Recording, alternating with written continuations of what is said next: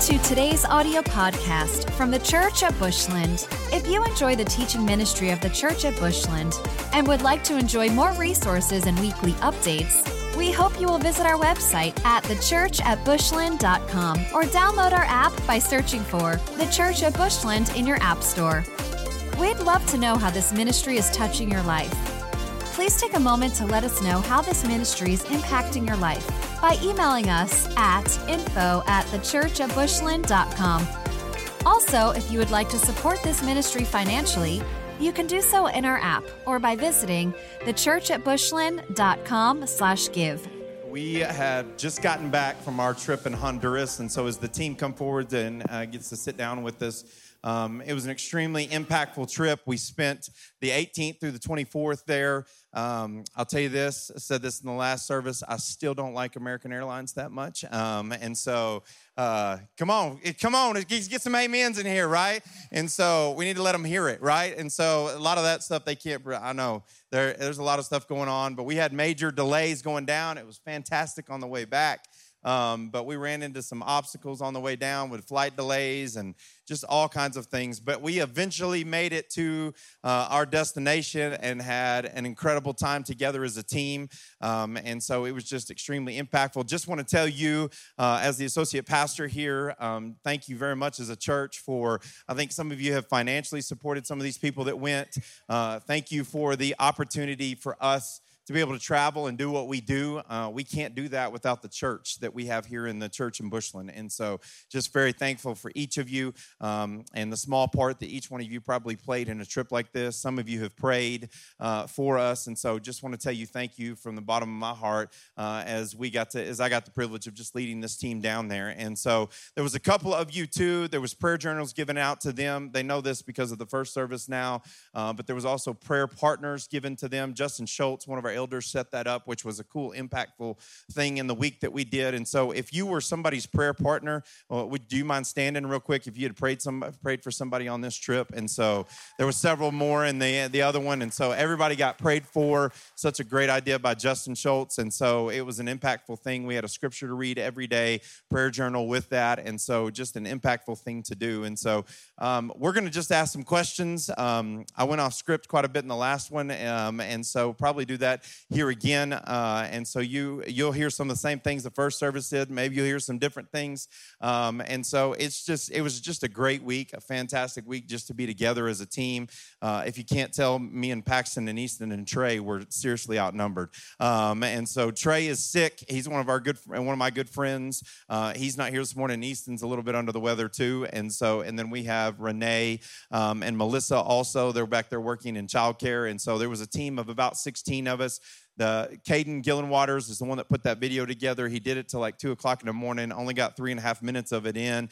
There will be a longer version of that that'll come out that you guys in the interviews and things. He's got a cool setup of what he was thinking of doing. He just didn't have time to finish it, and so there will be something on social media posted uh, at a later date. And so just thankful for guys like Caden Gillenwaters that that capture moments like that for us. And so that's a real gift, Amen, church, to be able to do those things um, and to be able to honor that gift. And so just want to tell him thank you because he's probably watching from Honduras today. And so we left him there. Uh, he's working for CRF all summer, interning, and then he leaves for the Dominican, uh, I think, a month from now, um, and is working and interning in missions there. And so we're thankful kids that grew up in our youth group here have a heart for Jesus and have a heart for overseas and want to go serve. Amen, church. Um, and so a cool thing. And so I'm going to start with my wife because she looks awful cute, like I said in the first service. Um, and so I'm going to start with her. Uh, really, the question I want to ask each of them as we kind of start is just the reason they kind of decided to come on to the trip, um, why God stirred them to come on this trip. And so, Jenna, do you mind starting that? I went to Honduras in 2019 through CRF and saw what they were doing there in 2019, and my heart was all in on what they were doing. And so, on the, the first trip that went in March, God said no. And so on this one, I was like, please, Lord, will you please say yes so I can go? And He did. And that's why I went. Um, at first, I was not going, but Taryn just kept saying, Mom, I want to go. I really want to go. And I was going, okay. And then the more I thought about it, I thought, do I really want my cute little blonde girl going by herself in another country? And so I really started to pray about it. And God said, let's go. And, and we we went, and it was great. For me, Trey decided early on that he was going to go. And so that kind of in my mind left no room for me to go. I guess I had this block like we couldn't both be out of the country, like for the sake of our kids. Um, and then our life group started reading the book, The Last Arrow. And one morning I was reading this thing, and it was all about not letting fear keep you grounded. And later that very night, Trey asked me if I wanted to go too. And before I could even like stop the words, I was like, no. And he said, why? I said, because I'm afraid. And then, like, immediately, God brought what I just read and underlined and starred in the book that morning. Um, and so from then on, like, I knew God was telling me to go. So I wasn't originally going to go. Um, I was I was in Cabo, and then I would have to have two days of traveling and figuring out what I had to get and all this stuff, and then leave again. And I was like, no, this is too much. I don't want to do it. And then I get a call from Taryn, and she's like, I'm going this trip. You have to come with me. It'd be awesome if you went with me. And I was like, okay, I'll think about it. So I thought about it, prayed about it a little bit, and I was like, okay, I think I'm going to go. And so I called Cade, and I said, Cade, I really want to go to Honduras. And he's like, sorry, it's all booked, but let me see what I can do. I was like, okay. So I prayed about it. I said, if God wants me to go, he's going to find a way. And so he found a way, made room for me.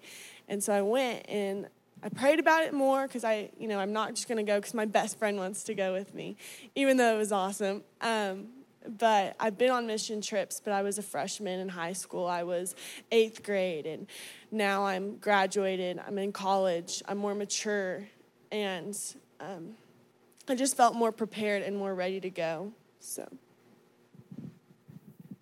Okay, so in 2019, I went with Cade and Jenna as a freshman in high school to Honduras. Um, it was one of the best experience of, experiences of my entire life. Uh, I remember leaving, though, uh, the first time and just praying and hoping that one day I'd get to go back. Um, not knowing when that'd be or anything, just hoping that someday I'd get to go back. And a few months, probably in February, I would say, Cade texted me and he told me, he said, Callie, we're going to Honduras again. And just jokingly, I was like, oh, can I come with you? And he was like, do you want to? And it was an easy yes for me. Um, it was really just a God thing, uh, sending me back there, and I couldn't be more thankful. I love CRF. I love what they stand for and what they were doing for those kids. So it was really just came down to that. So I was watching the uh, service that Cade mentioned it um, in my dorm room, and as soon as he mentioned it, God just said, go. And so I texted in church. I know you're not supposed to do that, but I texted my mom and I was like, please go to that meeting. I want to go. And I'm pretty sure I told Cade yes before I asked my parents if I could go for sure. She did. it's all good. but God blessed me in ways that I never knew that I could be blessed. And so it was a great time. um, for me, when Cade and my mom asked me to go, um, I was pretty hesitant because fear of the unknown. I didn't know what to expect. I've never been on a mission trip. I've never even flown on an airplane before. Um, so I didn't know. There was a lot of unknowns, and I didn't like that. My my first answer would have been no. Um, and so my mom said yes before I did, and I was I kept on praying about it, and I just didn't feel a peace about it, and I I just wasn't sure. I didn't want to jump into something that I wasn't ready for. Um, spiritually or so then I kept on praying about it and I was like, okay, I'll go. And if I give you my honest answer, I didn't know what to expect. So I was like, okay, it'll be an adventure. It's an experience. Like, might as well. We're going to a new country. Um, but my expectations were blown out of the water, and God exceeded everything that I could have imagined. So. So I have a huge heart for kids. So the reason I went was to go to another country to see different faces, different languages, different forms of love through those children and to be able to spread the word of God through them and to just love on them all week. And I was blessed beyond measure. Mm, amen.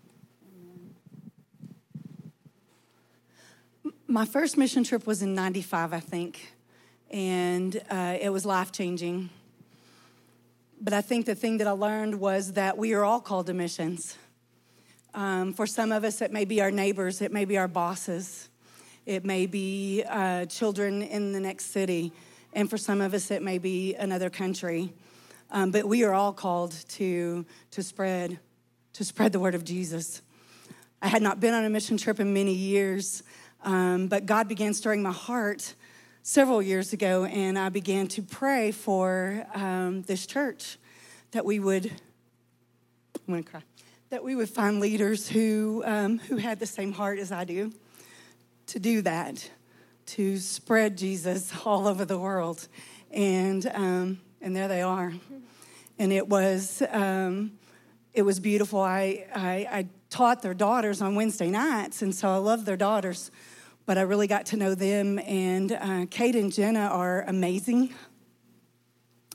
Um, their beautiful hearts, uh, man, so full of Jesus, so full of the Holy Spirit. It was in a, uh, that may have been the most impactful thing for me was to see you two and all the rest of you and uh, and the hearts that you have for our Lord. It was beautiful, and I cannot wait to go back. Um, and I hope that some of you uh, feel that same stirring and will join us next year. Cade asked me to go once, and I was like, nah, I'm good. And then, being Cade ornery as he is, he's like, why? Why aren't you going? And I was like, I don't really know. I don't have a reason. So then I started asking the Lord, why? Why? Why am I not answering? I don't know. Then the second time he asked, I thought about this box that I've lived in for 40 something years. And I'm like, I went out of the box. And so I just started crying. And I was like, okay, I get it. I'm going to go. So uh, the icing on the cake was that. You came out the day before the deadline out of the box. I just want to point that out. So I just, it took a while to get you out of the box. I busted out Okay, nonetheless. your- your turn. I'm sorry. And I do want to be here. I'm redeeming myself. I like where I live and I like this place. So anyway, I kind of want to go back to Honduras, but I love it here. Anyways, so icing on the cake was that Burke went too. So I got to see her fly for the first time because we drive everywhere, and that's usually to Red River, New Mexico. But uh, we don't go anywhere much. So it, it was just like, yeah, I knew I was supposed to go when the tears started pouring out of my eyes, and it was crazy. Love it. Uh, want to go back. Love that. Um, I went because when I was a very well, I got saved in South Africa. Then I went on a trip to Argentina. Then I was a youth pastor and took uh, youth groups to uh, Mexico several times. And every time, so I had a real heart in the past um, for overseas, and every trip that I'd ever taken deeply impacted my life. And so I wanted my uh, son to experience that. And so that's why I went. He's 18. I plan on taking my other two girls each when they turn 18. It's something that uh, everybody should experience because there's a big old world out there, and not everywhere is like it is here, and they need to see it and experience it. Uh, as you pass it back down here, one of the things that's real important as you guys consider and as a church, um, the, I think everybody has this idea of, hey, let's go do missions. But I think what's really important about missions is the groundwork people that are doing it. You know what I mean? And so everybody can say, hey, I'm just going to get a plane ticket and I'm going to go do missions. But it's one thing to just say that. It's a whole other thing to connect to a ministry that has done so much groundwork for us to be able to come underneath that authority that they've established there in that country and to be able to come in and for them to have things set up for us to be able to walk underneath their covering and to be able to come into that spot like we did in Honduras through Christian Relief Fund, which is based out of Amarillo, which I love is because it's one thing to be global, but it's a whole other thing to also have something local connection in Amarillo, Texas, in our area here um, that are making global impact and to be connected with, them um, in that range. And what's really cool about CRF is they're, they've got so many different places that you can plug into. You can plug into those places individually, but we also, they lead great mission trips like this. And so they planned our flights and did things like that um, into this. And then when we get there, um, you get to see the impact of having people on the ground there that have established relationships, that already have establishment with the community,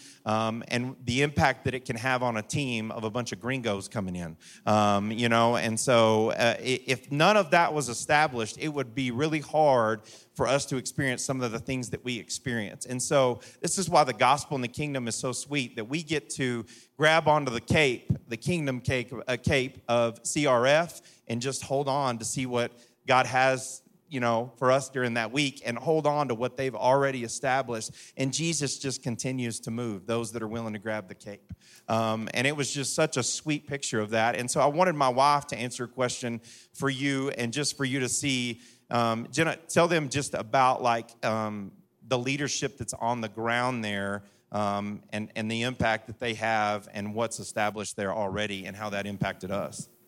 Well, I think the great thing about CRF is that, you know, the very first day that we were there, Bobby said, Bobby, who's the global director of missions, um, he said, You're not coming in to be these people's savior. You know, Jesus is the savior. You get to come in and partner with the people that live here in the community. Because if we go in with the mindset like, well, we're coming in with all our American money and our American ways that we think and how we do things, then what happens when we leave? you go to impact a community, but then you skip out and leave them, you know, not any different. And so I love that CRF has come in, enabled the body of Christ there. I mean, we've got little people who are in there washing laundry, cooking dinners, driving us places, picking up supplies. Like all of those things are things that, as coming in as a foreigner, that we need them on the ground for. And what we get to go in and do with CRF is be an encouragement to those people, come alongside them, maybe when they don't have as many numbers to come in and do work like concrete or put on a VBS or just get to love on a teacher and encourage them. Like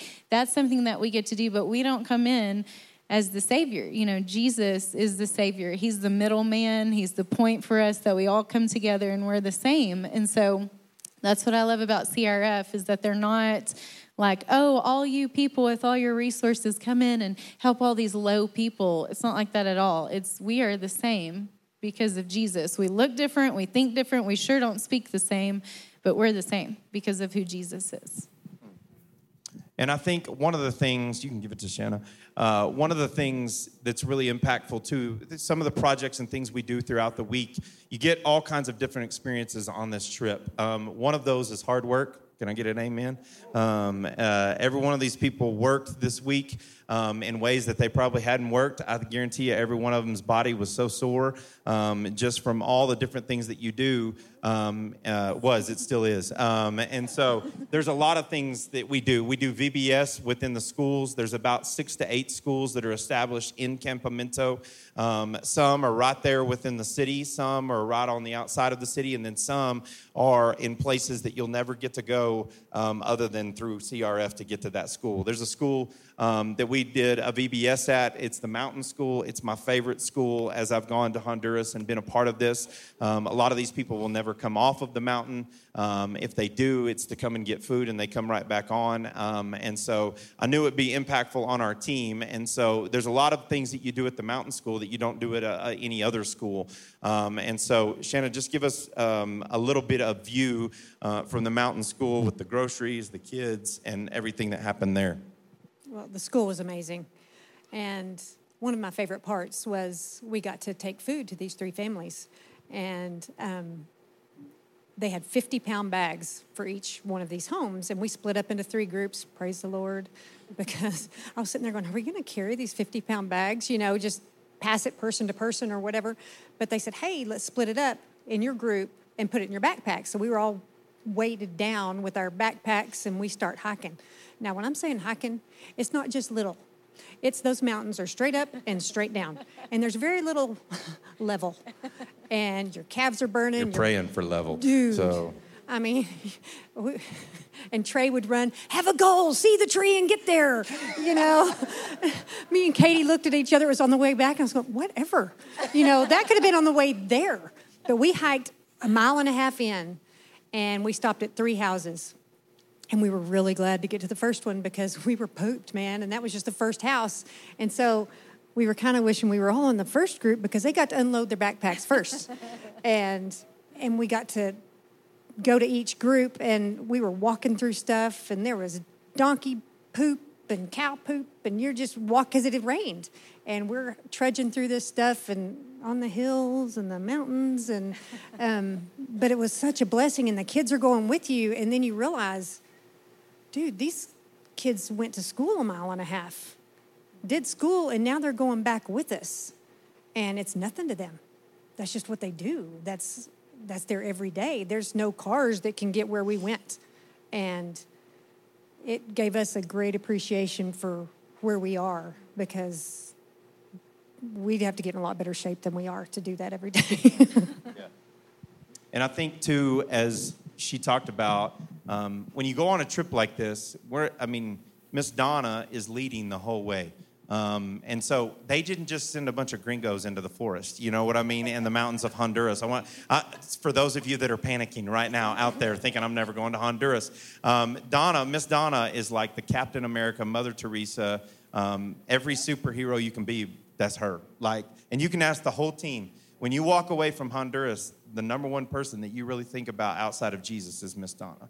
Um, this lady can run mountains. She's going to get letters at the top of these mountains, um, sponsorship letters, and doing all these things. Um, she's with us the whole time, would come back down to get us. Um, and so, as we were going through the mountains and doing all those things, she has relationship, established relationship, knows the need. And what I thought was really impactful too um, is when we got to the top of the mountain. Um, the ambulance was there. Um, it felt like um, I was hoping Jesus was taking us back um, at that point. But when we got to the top, um, what is so sweet and so cool is there's about a $10 million view. I mean, like, unbelievable, beautiful.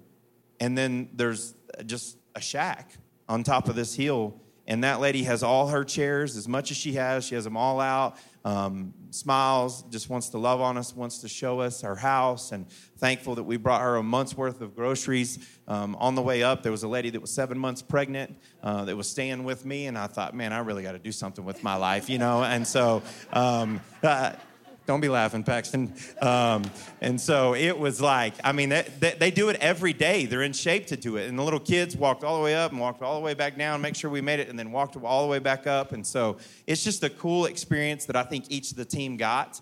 Um, in that, that was extremely impactful. Um, and so, Chelsea, give us a perspective of the VBSs, the teaching that you saw. Ch- Chelsea is a teacher, and just the impact that you think that those VBSs and just what the teachers do. Um, give us your perspective on that. Um, the VBS is so nothing like what we have here. It was like a five minute lesson. I mean, there's, you know, uh, translators because, of course, they don't speak English. Um, but it was the sweetest thing I think I've ever seen. Um, just to see the kids like get something out of our little English lesson. And Paige learned the verse in Spanish, which was really cool um, to see. Um, and then the teaching side, it's a whole lot different. And I know on most levels it would be so much harder to be there, but on some level, it was just so simple. Like they're learning to read and learning math and um, it just felt like without all the millions of standards that we have here that we're you know required to teach and stress about it just on that level just seems so much simpler. And the kids are joyful to be there. Um, they have nothing. They walk to school every day in mud and yuck and we thought we were dying to walk this mountain. Um, and they're happy and you just, you know, you don't get that here. And Kinley, as you take the mic next, just talk about Kinley liked smoothing the concrete. Um, and so it was pretty impactful. And then she also had just a couple of connections with the girls that she chose to sponsor. And just talk about the impact that that had on you doing the concrete and those girls too. Okay, so I'll start with the girls. Um, we're at the mountain school and we show up. And I mean, you're on a mountain. You have this view, like you said, and then you have the school. And it's not like a school that we're used to that's a block down. I mean, it's smaller than this room right now. And it has doesn't really have electricity. It has concrete. It has old desks, um, old whiteboards. We're used to smart boards and we're used to all this stuff that, I mean, we don't really need, but we have, and we're thankful for it. And we get there, and I see this little girl, and she has this backpack on, and her mom's seven months pregnant and walking down and up these mountains. And I see this little girl, and she's two years old, and she has this backpack on. And I was like, oh my gosh, I'm gonna beat Cade to her, and I gotta hold her. And so I didn't get to hold her. no, So- he did not. I did not let her go.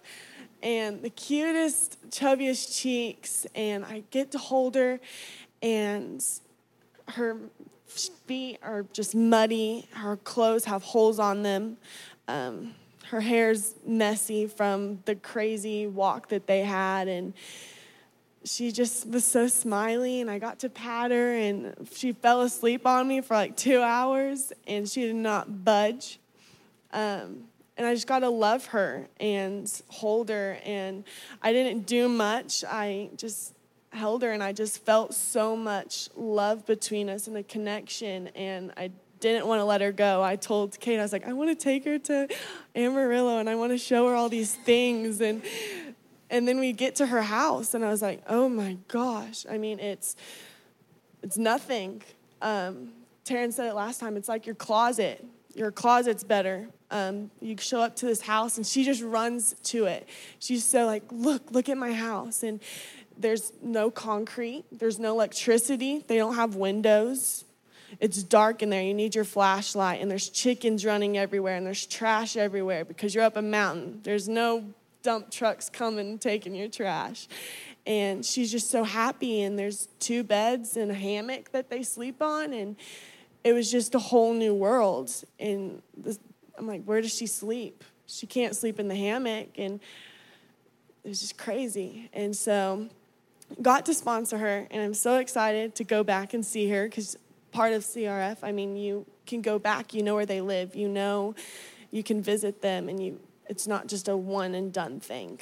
And so then we went to another school, and I we were playing, hanging out with them. You got to see it some in the video. And this little girl comes up to me. She's 10 years old, and she was from the U.S., lived in the U.S. for five years, came back, and her mom's sick and doesn't work, and it's her and her little brother. And she came up to me and she said, I need a sponsor. I okay, I already have one, but I'll do another one. If I can't get my nails done one month, I'll be okay. And so um, I came up to her and I said, okay, I'll sponsor you. And so she's like, let me see your family, let me learn about you. And perfect English. She's like, I'll be your translator. I was like, perfect, yes. And so I needed it. And I show her a picture of my mom and my dad. I'm the only child. And she's like, you don't have any siblings? I was like, no, I don't. She said, so I'm your sister? I was like, oh my gosh, yes. And it was just so heartwarming. And then back to that one school, we did concrete there, and we're carrying, we start with sand. I just thought we were going straight into volcanoes, but you got to carry the sand down with five gallon buckets, and these kids are running up and down, and you're like, oh my gosh, I'm struggling at passing it to the next person. And we did that for a long time, and then that was only part one. That's what Shannon kept telling me. This is only part one. Oh, yay. And then we finally get to making the volcanoes. And Cade's so excited to do it with Donna. She, they made it look so easy. Like, oh, this is going to be a piece of cake. Everyone's talking about how hard it is. It looks so easy. No, it was so hard. So hard. So I finally, I did like one or two, and I sat down. I was like, "Oh my gosh, I need a 30 minute break." And then one of the workers there, he said, handed me the smoother part, and I was like, "Okay, I'm ready." And so I was like, "I don't want to mess this up. This is they need this. This helps them not have any bacteria, and they can clean, and they don't get diseases. I do not want to mess this up." And he was like, Oh, I'm not going to let you mess it up. I was like, Okay, perfect. And he would tell me, You need more concrete over here. It's not even over here. I was like, Okay, my bad. First time doing this.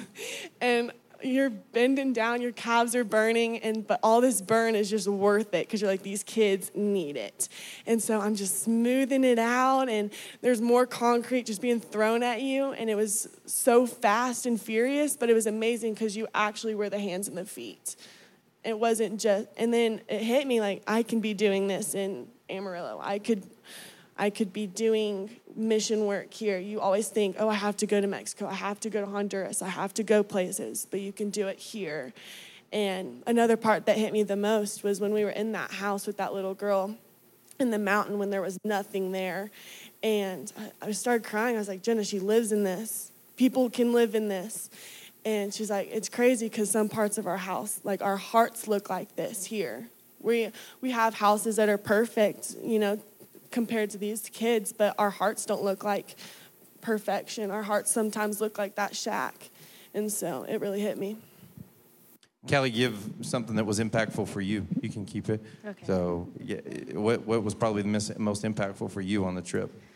Um, so we've all been talking about this mountain school and these kids who walk around three miles, I guess, to their houses and back in a day. And here we are just sweating and sore, and it was really bad. But um, I, as I was walking on this mountain, these kids were just beside me, just like making sure I was okay and that I was good.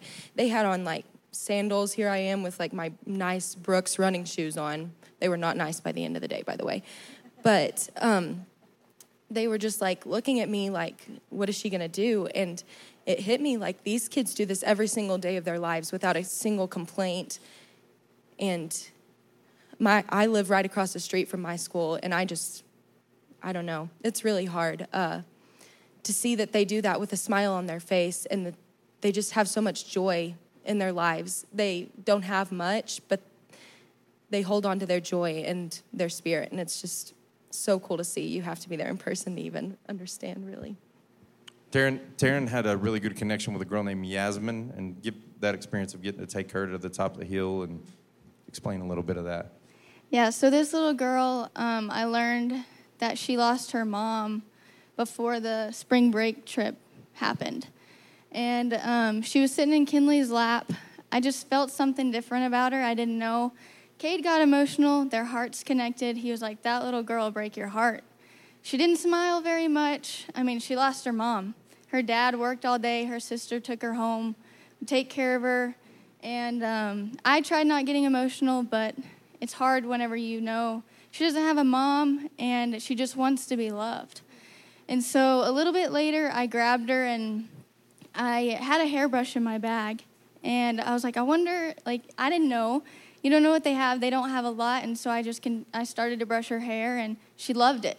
She finally gave me a little grin. Um, but as the day went on, she just continued to hold on to me. And um, we played, she laughed. I had never, no one had really got to hear her laugh. But a little bit later, I walk up to, um, they were painting a classroom up the hill. And so I walked up to Cade and I was like, I don't think I can let this one go.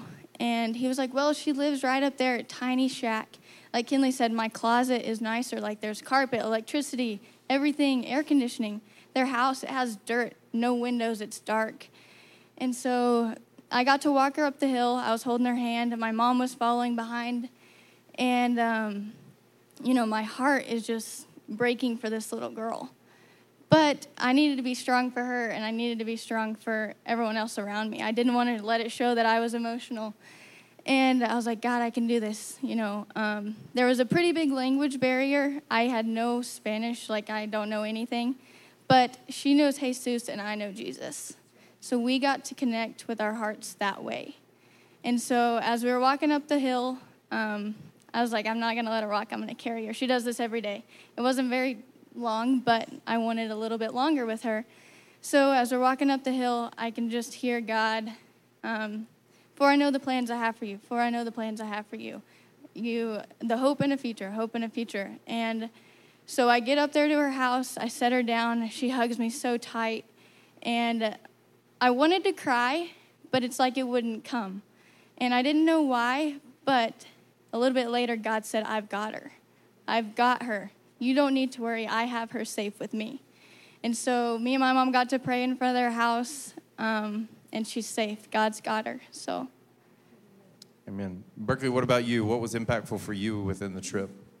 Um, I think for me personally, um, probably going to the houses and just getting to see what those people live with and how content their hearts really are. Um, and like Pack said on the interview, like they were so rich in areas that I feel like we are not, that we lack in.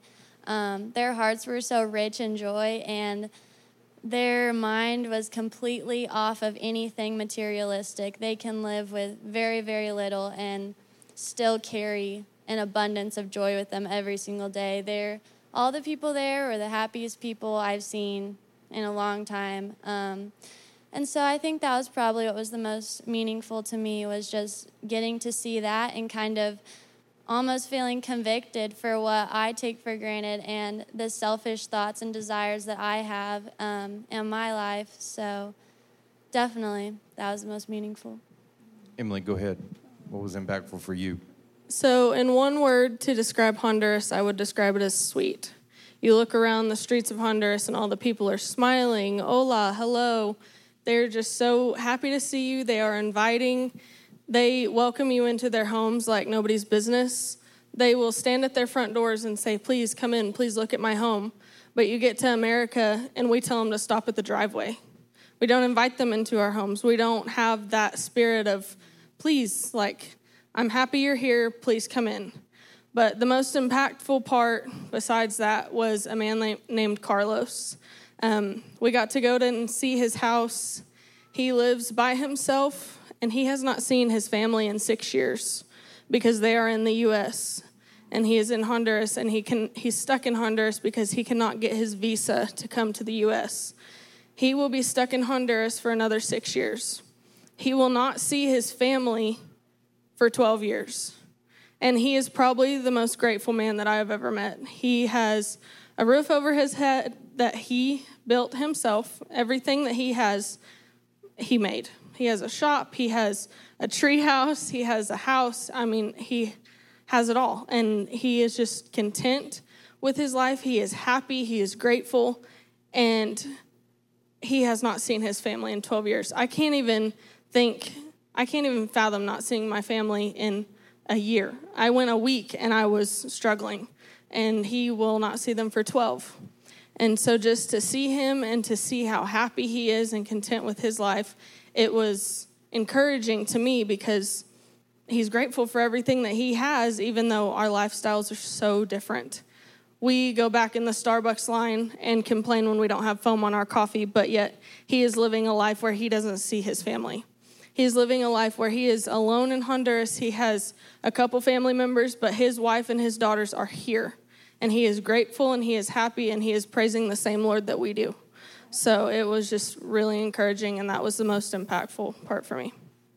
Paige, what about for you? You're already crying about Emily's story, so yeah. Sorry. Mission trips are always impactful.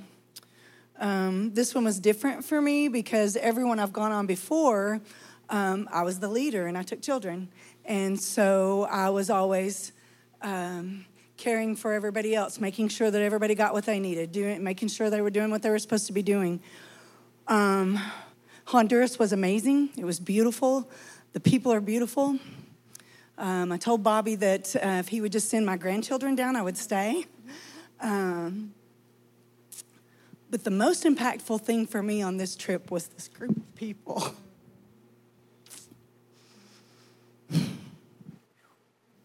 the love of Jesus runs strong in this group. I was cared for, loved on, encouraged. Um, I was I was a little uh, worried at first when I walked into the first meeting and everybody there was, you know, 20 to 40 years younger than me, and I wondered if I could um, if I could keep up.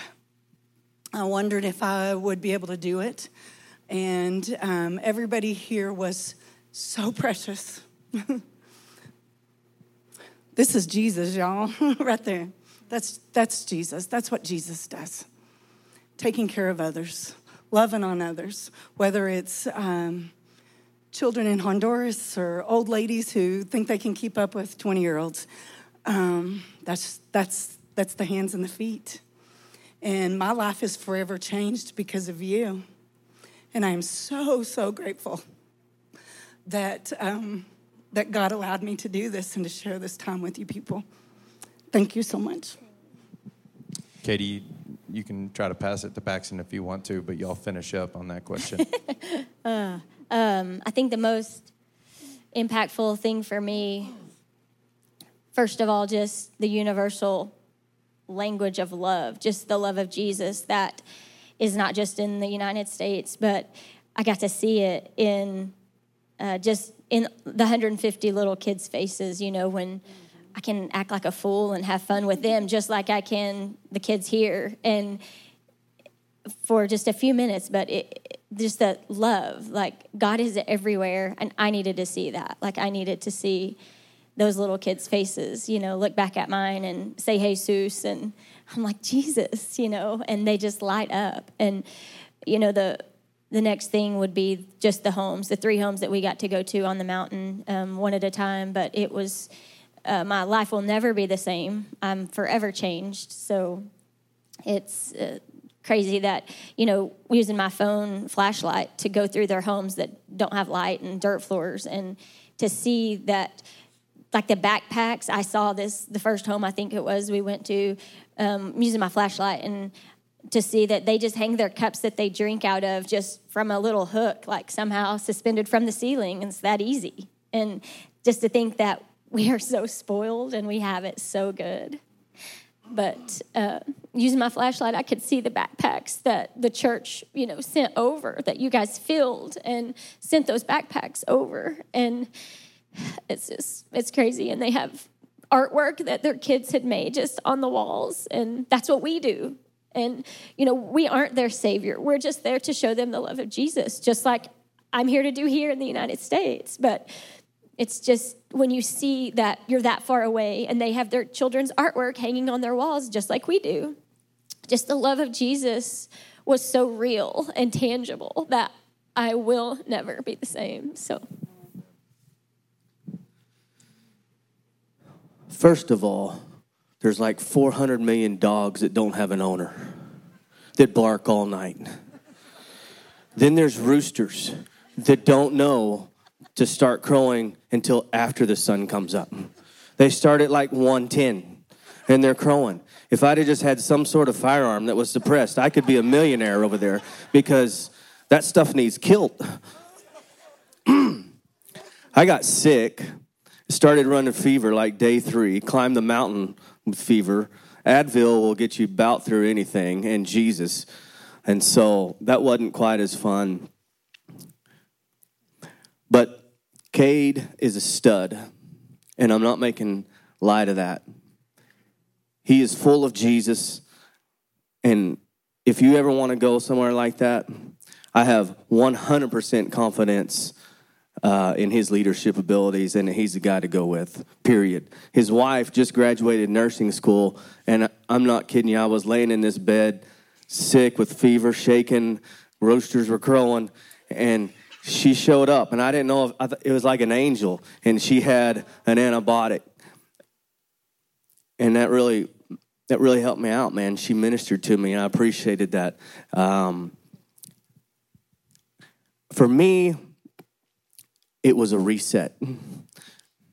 I needed a fresh dose of humility. I needed a fresh dose of perspective. I you, you know, you, you hear the, the phrase, you can't see the, the, the trees for the forest, or whatever that phrase is. Um, it's like that. You know, you get to where you're just here and you see here and you see life here and you think that that's all there is. And you're getting frustrated with people uh, who are dumb drivers and stuff like that. And you're living this life in this here, what it's like here. But it's not like that other places. And it, it's good to come back to center and to have a fresh love for people and to see these children. You know, you've heard the story. My grandpa says he walked uphill both way to schools. Well, that's a lie here, but it's true there. I promise you. And it's just good to come back to center. And the love of God is just the thing there, man people are full of the love of Jesus, even though it looks so different than here. And so I encourage you, the next mission trip coming around, if you feel the Lord tugging at your heart, I'm telling you, you can do it. You can do it, and there is something there that we need, just like we're bringing stuff that they need. I know I said that on that video already, but it, it does something inside of you um, that I'm not positive I can get here. And I just want to say, too, if you feel like you can't go, it's not a possibility. That does not mean you cannot be a part. CRF does a great job with their sponsorship. It's $35 a month to sponsor a kid. I don't know if I'm supposed to be doing this on a Sunday morning or not, but I am. So um, that's a great way to be connected. The locals there, especially Donna, know specifically where kids live, what kids are in need, which ones need the help. And so they are more than willing to get you plugged in with a kid to sponsor. You get a letter through that sponsorship, they get an education. Some of them will get to learn English, they get medical care, food for their families, clean water just for $35 a month like which is so insane so if you cannot go or don't want to go or just feel led in a different direction sponsorship is a great option What is uh praise the Lord, Amen. Um, as we as they make their way off stage, you can go ahead and clap, man. It's a it was an awesome experience. You know, one of those things. Um, you know, Paxton asked me in the middle of the trip. He said, "Do you feel called to be like a missions guy, pastor?" And um, I looked at him and I said, "No, sir." I said, "I'm called to be in Bushland, Texas, as a pastor of this church with Jeff Ponder. Um, that's what I'm called to do. I know without a doubt, even when I go across the way, but one of the things that I get to do and that I enjoy, um, and the center of my heart, if you opened up my heart, it would be evangelism.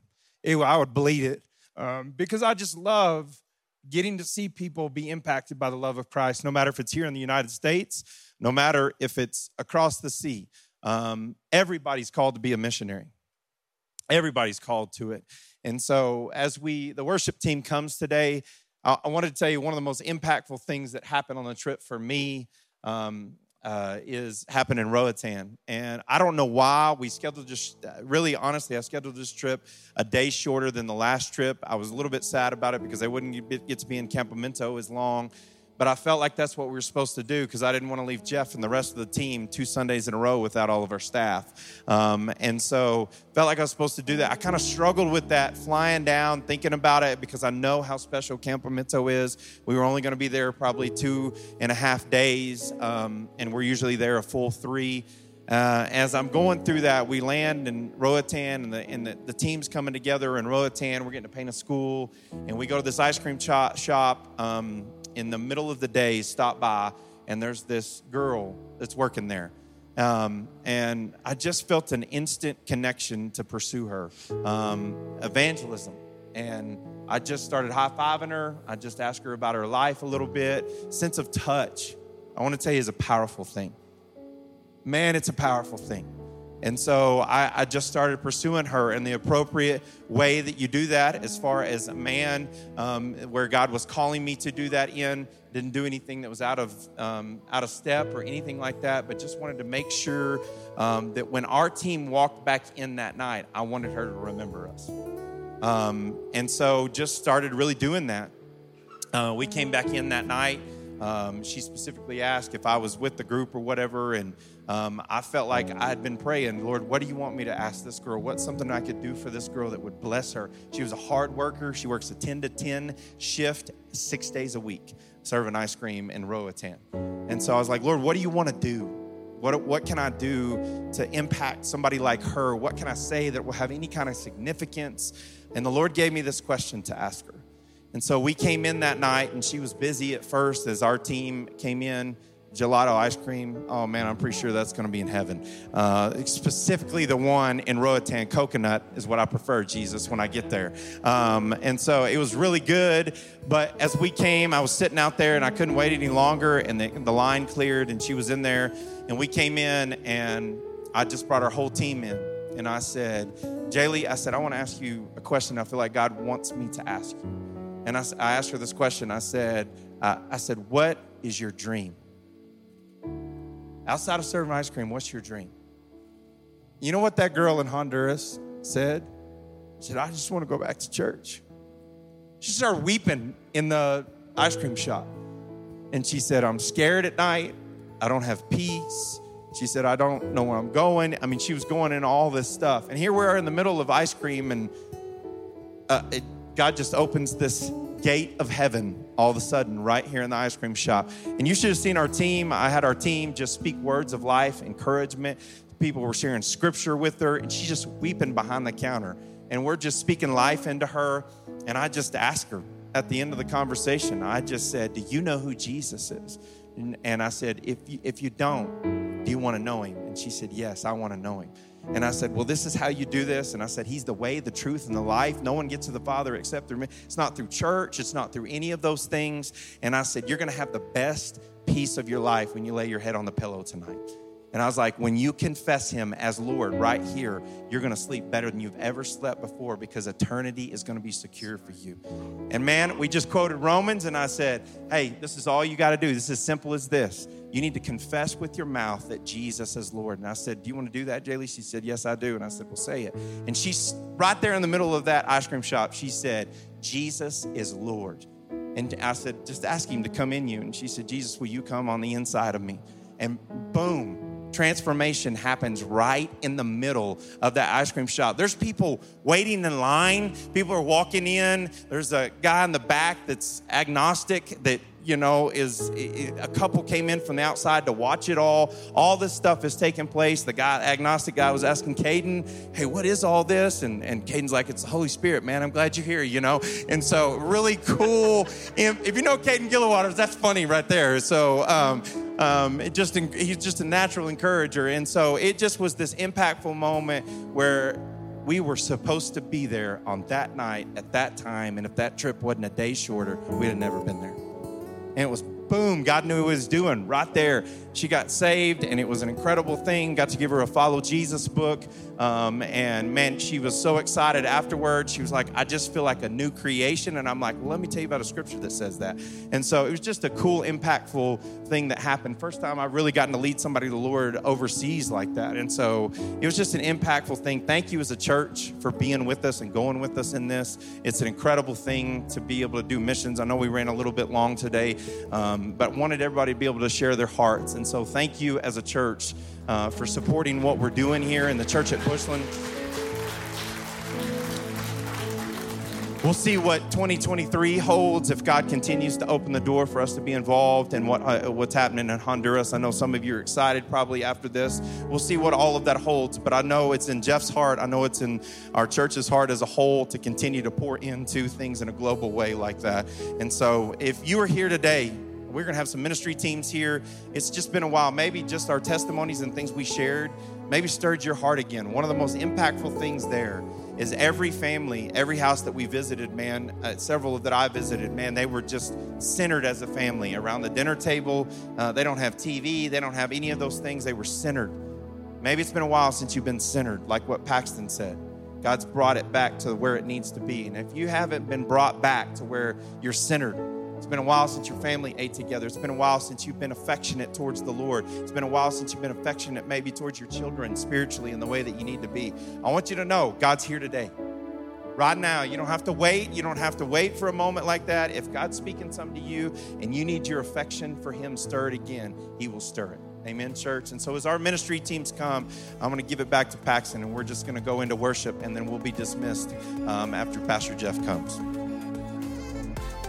Thanks for listening to this week's podcast from the Church at Bushland. We hope you will stay connected by following the ministry on YouTube, Facebook, and Instagram by using the Church at Bushland. We are all about people because God is all about people. We exist to help people know God, find freedom, discover purpose, and make a difference.